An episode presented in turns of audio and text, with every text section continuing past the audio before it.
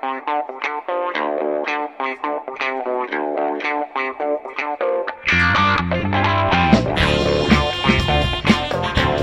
got two choices. You can uh, you can compete your butt off, or you can get up in fetal position and curl up and start crying.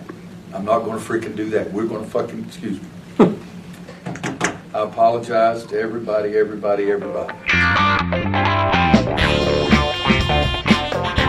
Andrew Dowdy alongside Morgantown, West Virginia native Chase Kiddy on the High Motor Podcast. And uh, before we get started here, a couple weeks ago offline, we were talking about how it kind of becomes the trendy thing to just shit on states or areas that you've never been to. I think we were specifically talking about New Jersey. A lot of people haven't been in New Jersey, but it feels like everyone just shits on New Jersey.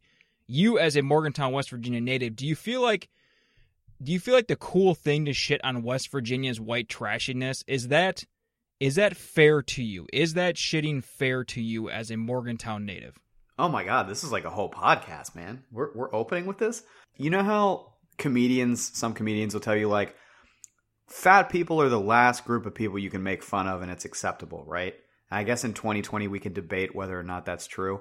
But I'll tell you what's definitely true. You can you can still make fun of West Virginians because I hear and it they don't the mind it.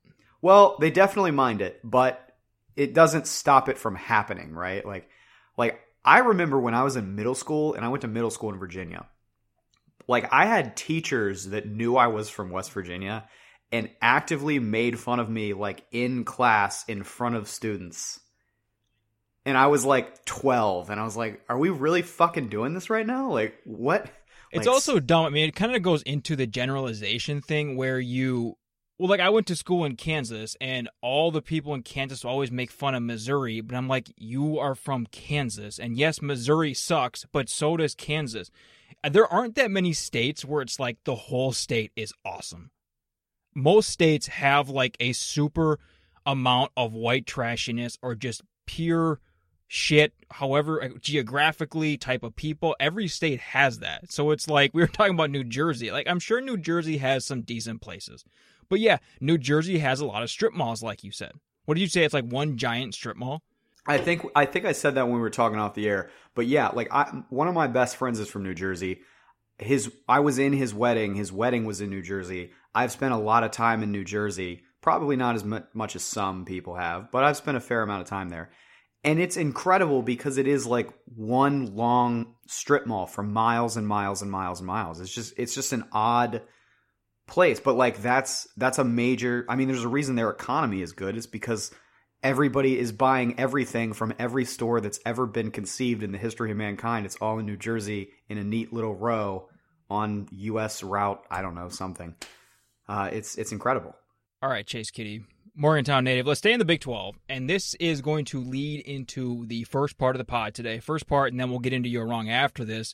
So, you know, on Twitter, you'll see tweets in your timeline, and they'll be there because it'll say, like, this account and 12 others follow this, right? Like, it's it's a suggestion. It'll say, like, Bill Smith Or, and 12 or your friend from middle school liked this tweet, so we're showing it to you. Bingo. So for probably the last probably two weeks or so, I've been getting everything Texas just shoved down my throat. And it's honestly to the point where I think that Twitter must have some sort of like paid promo opportunity where it's not a sponsored tweet, but it's promoting these accounts to people with similar follow. I mean, it's constant. It's like every tw- you know, like every 20 tweets you'll have a sponsored tweet. For me, it's like every 20 tweets it's it's a Texas tweet. It's one from like the Texas video department or some Texas baseball coach or Texas marketing. All these Texas things. And like we've beat this to death on the show how sick we both are of the Texas hype and neither of us even you more than me, though. but neither of us even like dislike Texas. I don't like Tom Herman. He just seems like a dick, but neither of us even dislike Texas, but it, it seems like I know, yes, me more than you, but you and I seem like we're both very sick of Texas at this point. I think I think there's I'm starting to think there's a real chance Tom Herman might have killed at least some of your family members. No Can you confirm that. this? No. I told you before that no matter where I think Texas is going into the season, their ranking, I'm just going to push them down a few spots. Same with Nebraska, same with Miami, same with all those teams. But, anyways, I'm only going to say that on Texas, but that leads me into something for the first half today's show. What are you sick of?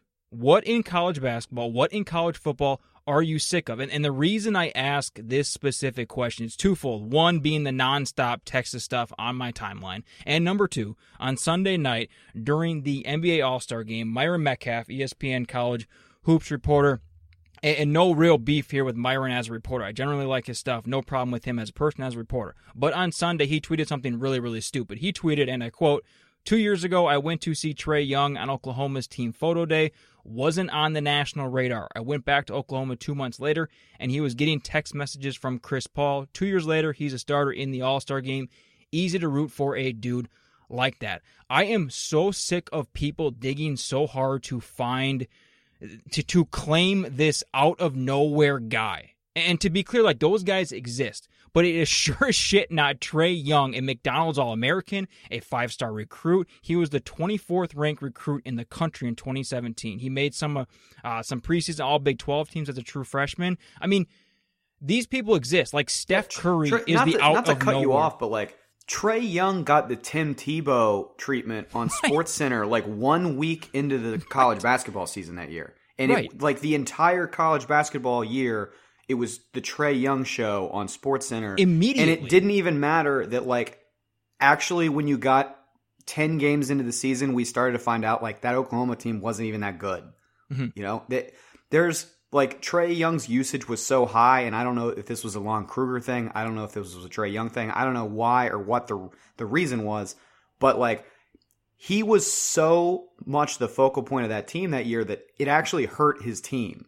And like he's been really good for Atlanta and like I, I thought that that trade that Atlanta not to get too deep into the NBA stuff, but like I thought that Atlanta Dallas trade was like really bad for Atlanta, and it, and it, turns out it's not. It hasn't been terrible for them. They still came out on the wrong side of it because Doncic has been just out of his mind.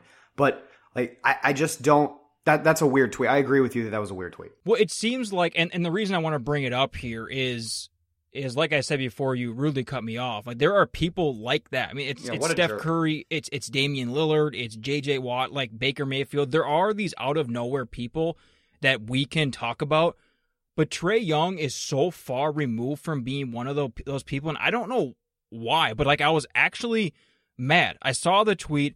I quote tweeted it and basically said, "Come on, I walked the dog," and I came back and I was still kind of beefed up about it a little bit. Do you do you notice when people it seems like they're trying so hard to be like, yep, I was there. Oklahoma photo day. Nobody knew who Trae Young was, even though everybody knew who Trae Young was.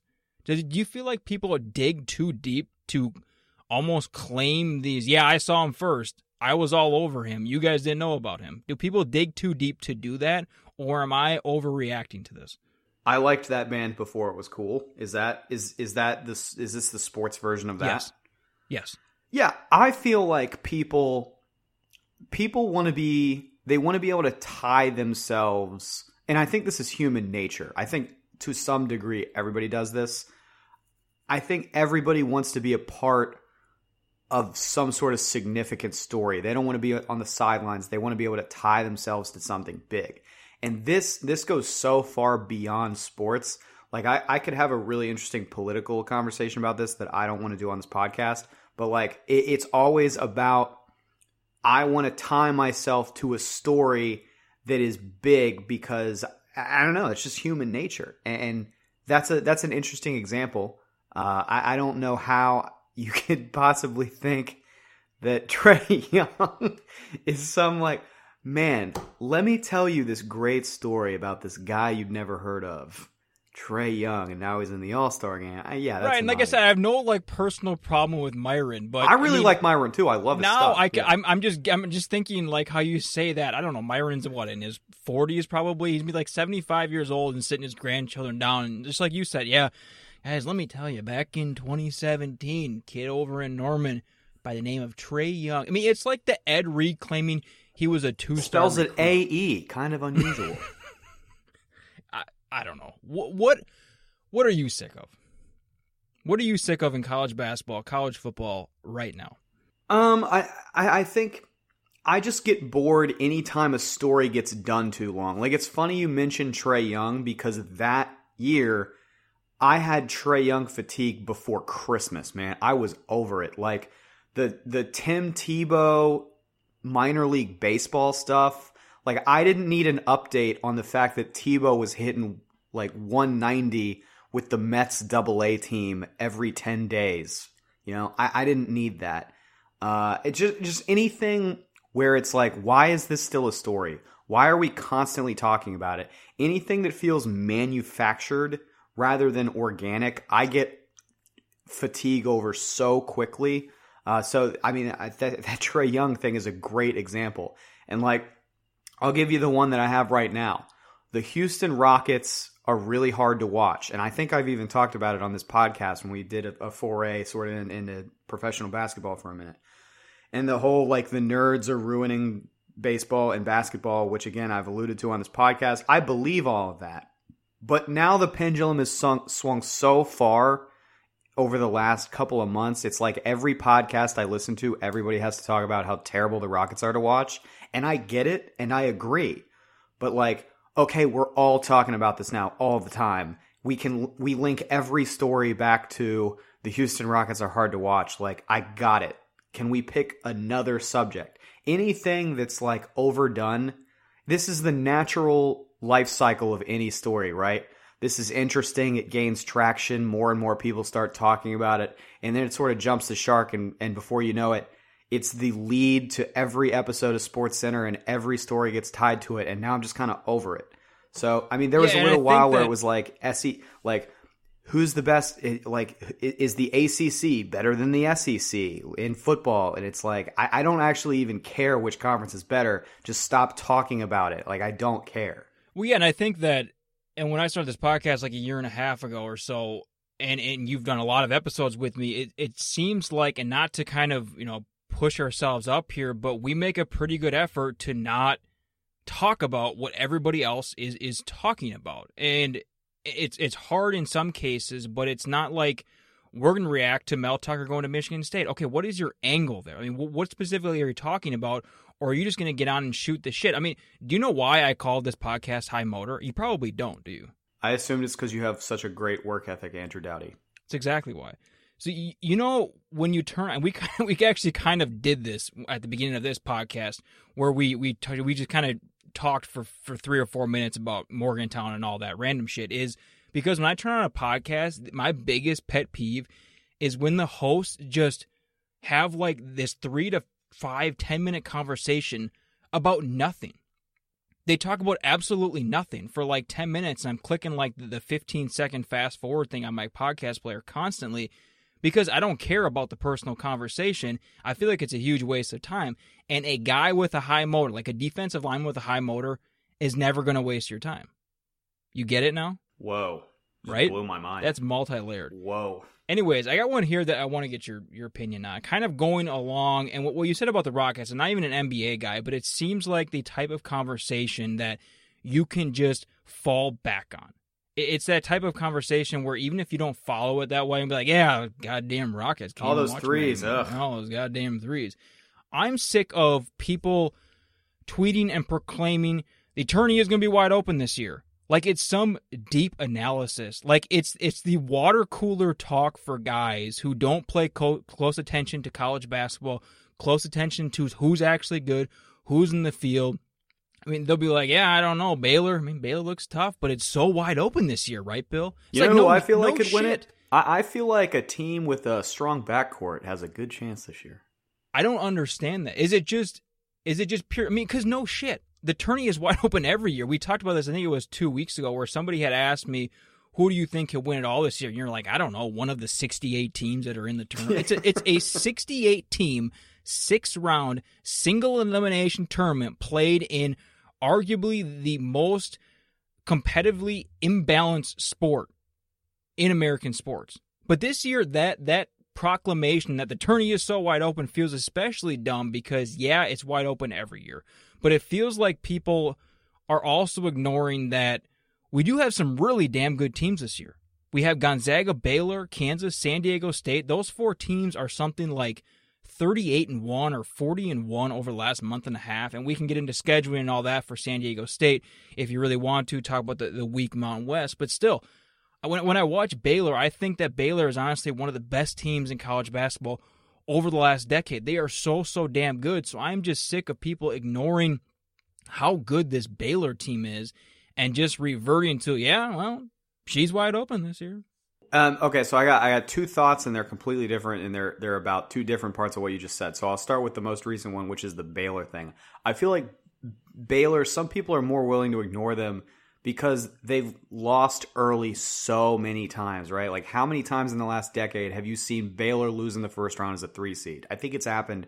I mean, at least twice off the top of my head that I can think of. Yeah, I'll look it up while you're talking. And that that's just the explicit ones that I know I can think of right now, right? So I know it's happened a bunch. Uh, I think that's one of the reasons why they make it easy. People don't uh, trust them anymore, right? Yeah. Right. So th- I, I do think they have to win back some of that trust before people want to take them seriously as a national title contender. Um, talk going off of, uh, sp- I guess this is a very specific example, but we're talking about stuff that you're just sick of. This is applicable to both the NBA and college basketball. Sometimes it's appropriate, a lot of the time it's not. I feel like it's not appropriate this year in both the NBA and college the idea that like well you know they're the reigning national champions till somebody takes it from them you know that it's the toronto raptors nba championship to lose this year they won it last year you know they, they're number one until they lose no they're fucking not Well, and I get it in the concept. Like, if you want to say this is not the same Virginia team. Yeah, some players like Diakite is left over, and you can make the argument. Yes, they have. I'm fine with saying I trust Tony Bennett. I always got to watch out for a Tony Bennett team. I i'm fine with that too but that's a What it, what it suggests, yeah, right. and like that's a more with, like, reasonable Tech, approach Yeah, right. But this is not. I mean, there are so few basketball and football teams that come back in college with anything resembling the same team. You are not the defending champ almost ever. LSU is not going to be having the championship to LSU might win eight games this year. This is not LSU's lsu might finish in the bottom half of the sec west Yeah, I agree. I'm sick of that too. Yeah. So it just like I like I don't I I don't ever want to hear the whole you know and, and we talk about it some in FCS football where you know there was this whole controversy that actually Hero Sports was sort of in the middle of last summer because our FCS team when they put their poll out North Dakota State was the reigning two-time national champion and they weren't number 1 in the poll and it's because they graduated like 30 seniors from arguably the greatest team in the history of FCS football, and they were number two in the preseason poll. And JMU, which full disclosure, I was is my alma mater. JMU was number one, and everybody was like, "How can you put North Dakota State at number two?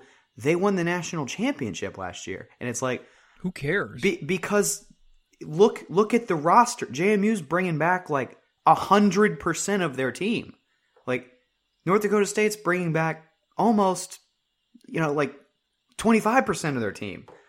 Eh, You don't. You're not number one because you were last year. So that's that's one that's really it, it just bugs the hell out of me. And you know we're gonna see it on Sports Center and all these other shows when we get into March. This, hey, this UVA team, you know, they've really grown this year. And don't forget, I don't know if you know this, they won it last year.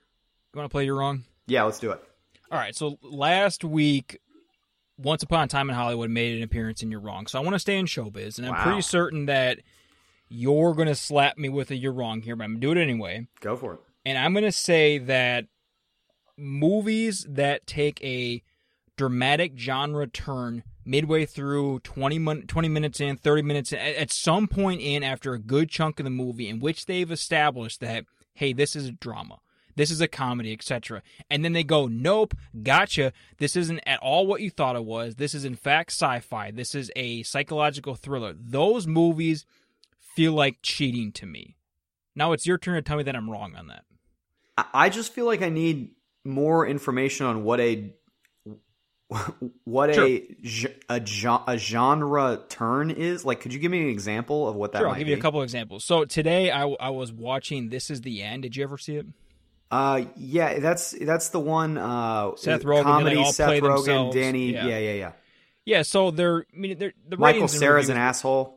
Yeah, yeah. Yeah, He just, I mean it's all like it's not that good. Like 20 minutes in, but it's still like it's still funny. Like it's Emma still Watson's funny. hot halfway through it. Yeah, it's still funny to see Michael Cera over in the corner doing blow. that was the funniest part of that entire movie. That's just funny. And then he gets four years and of awkward Michael Cera movies, and then all of a Right. sudden he's doing cocaine like a maniac at a house party. Yeah, yeah, and hilarious. I'm like, okay, this is just gonna be like a you know a funny comedy. Everyone's kind of playing themselves, but like different versions of themselves. This is okay. And like 20 minutes in, there's like an alien attack, and they're all confined to this house. So I, I I'm 20 minutes in this movie thinking this will be you know an easy watch on the eyes, 90 minutes, whatever it is, and then boom, nope, we got aliens. Same thing with A Beautiful Mind. It's like this same exact shit where they got half hour in and it's like oh, this is fantastic spy thriller like this is to be amazing. Oh no, wait, it's not. I think I actually turned I don't even remember what happened after they they pulled the rug out from underneath you in a beautiful mind. I think I turned it off. That type of movie I feel like is cheating. Um, it's an interesting observation, and I think it. I, I, I this is going to sound a little douchey of me to say, but I don't mean it that way. It's actually maybe even a smarter observation than you mean it to be, uh, because rhetorically, you, you're sort of you're you're sort of settling somebody in for a sucker punch, right? Yeah, I get. I- Yeah, I understand all. I mean, like we've talked about this offline. You and I both kind of dabble in, in screenwriting casually, and I get the, the concept of we're going to. Um, like I listened to Script Notes podcast with, with John August and Craig Mazin, and they were using Training Day as as the example how when Ethan Hawke gets assigned kind of like this old like gritty cop who knows the streets, and then you you kind of settle into that relationship, and then it takes a dramatic turn. I get setting the stage, and you're supposed to kind of mislead your viewers, but when you're doing it to that extent, you have this 20 minutes of just fun, simple comedy, and then there's an alien strike. Like, what are we doing here? It doesn't it doesn't bother me like I it appears to bother you, but I but I get what you're saying, and I don't think you're wrong about your point. I just don't. It doesn't bother me. But you you are correct about the. I'm surprised that you're on board with this. Yeah, I mean, I, I'm not on board with it in that I fully approve and like people should stop doing that. But I, you are correct about your observation in that it, it is sort of a rhetorically cheap way to soften up your audience. Number two, Texas needs to fight. Texas is back. I got Texas back here after shitting on them in the first part of the This show. This is so far we've got Texas and screenwriting, so this really is the greatest hits of Andrew and Chase's text thread. Number two, Texas needs to fire Shaka Smart right now, immediately, as in right now, and begin pursuing John Beilein today, not in three weeks after the Big 12 tournament. Right now, immediately, they need to do that. Uh I think I agree with you. Yeah. What? i- Where is your hesitation? The buyout, um, not thinking that Beilein is the right guy. Well, my hesitation is that's a sp- sort of just a statistical one. That's a very specific thing. And is that course of action objectively the right one measured against any other possible course of If action? If I said wait until after the Big 12 tournament, would you have said yes immediately? but no, I think you're right because if and it's it seems like by the time this podcast comes out, we will probably know even more information than we do now. It seems like the Cavs and Beilein are headed for a split sooner rather than later. Beilein is automatically going to be toward the top, if not the top, of the new school coaching targets.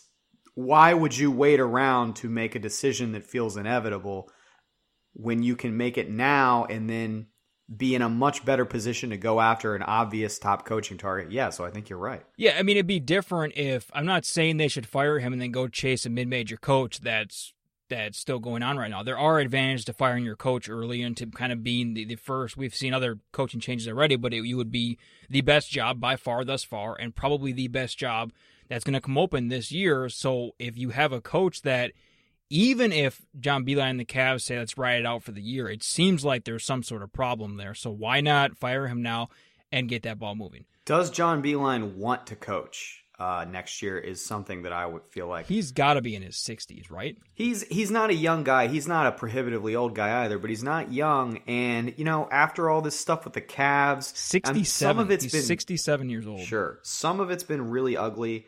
And I wouldn't be surprised if he wants to go coach again. He wants to take one more coaching job, but he wants a little bit of a siesta after this Cleveland stuff because some of it's just been really nasty.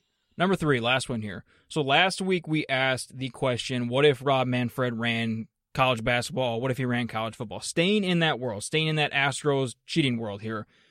the sign stealing equivalent, just just the sign stealing part, using the dugout monitors and trash cans. I'm not talking about the buzzers piece here. Just the sign stealing equivalent in college basketball would be a team installing a ceiling camera over the opposing team's bench and a mic under the seat. The other team is watching a monitor, listening in. That's what I think is the equivalent. Is that wrong? What else would be closer? Off the top of my head, I can't think of anything. Uh, yeah, I mean, it, it. I don't even know. I don't even know if there is an equivalent because of the structural differences between basketball and baseball. I don't even know if you could have a parallel of what the yeah. Because what are you going to get out of a huddle? Let's go, guys. Lock them down. Yeah, like so. I, heard a story recently about how, like in the '70s, they would, you know, now TV cameras are like allowed in timeouts and they'll catch like that. They'll, they'll give you the little inside glimpse of what they talked about in the huddle, but it's never anything valuable. They're just like, come on guys, we got to hustle. We got to, we got to lock down on D these next couple minutes. Like no shit. Like you, are not really. Well, even anything. if it is, they're, they're drawing up one play. I don't think knowing that a play is coming, honestly, in college basketball is as valuable as knowing what pitch is coming. Right. But evidently in like the 70s, before we had, you know, any of these modern ideas of, hey, we better be careful about what we allow TV cameras to capture.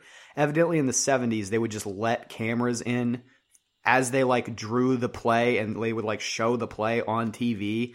And I heard about this and that like the Celtics coach knew about this and would like run a player into the locker room to watch the TV broadcast and see what the play was, and they would run back out and tell the act, the team like, "Hey, this is the play they're about to run." How is there even enough time to to do that and then come up with a defensive strategy for it? There probably isn't. I have no idea. But what advantage are you happened. really? Yeah, I, that that that's kind of why I was struggling with this because I wanted to find some sort of equivalent. Cause that's what we did last week. We were trying to find you know what what is the equivalent of what Manfred is proposing for for um, banning the shift for increasing playoffs and all that stuff.